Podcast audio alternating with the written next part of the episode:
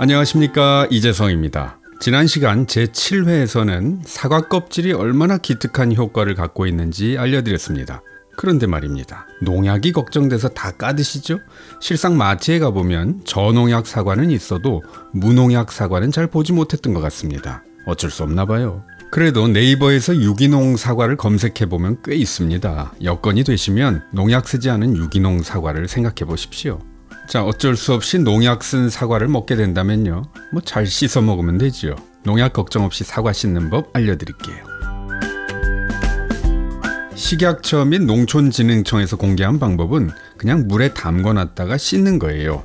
물에 1분 이상 푹 담궈 놓고 그다음 흐르는 물에 빡빡 씻으면 농약이 대부분 제거된다고 했습니다. 그러나 대부분 제거되는 것이지 완전히 제거되는 건 아니에요. 농약 중에서 물에 녹는 수용성 농약은 물로 세척하면서 제거할 수 있지만 지용성 농약은 물로 잘 씻겨지지 않습니다. 그러므로 그것을 녹여낼 용매가 필요합니다. 그게 뭐냐?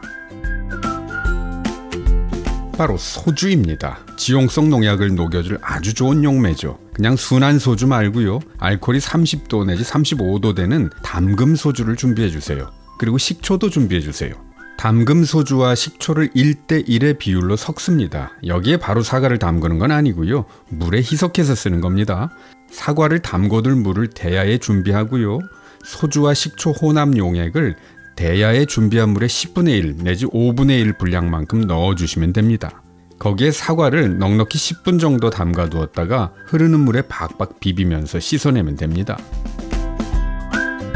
사과 껍질은 이렇게 공을 들여서라도 먹을 만한 가치가 있거든요. 사과 껍질의 좋은 점에 대해서 더 얘기해 드리고 싶은 게 많은데요. 사과 얘기만 자꾸 하면 질리니까 언제고 또 다시 다루겠습니다. 일단은 사과 껍질 즐겨 드세요. 자, 한 가지만 더요. 사과를 살 때에는 당도 높은 것만 찾지 마시고요. 신맛이 강한 걸 사세요. 그리고 색깔이 붉은 빛을 띠는 것이 건강에는 더 좋습니다.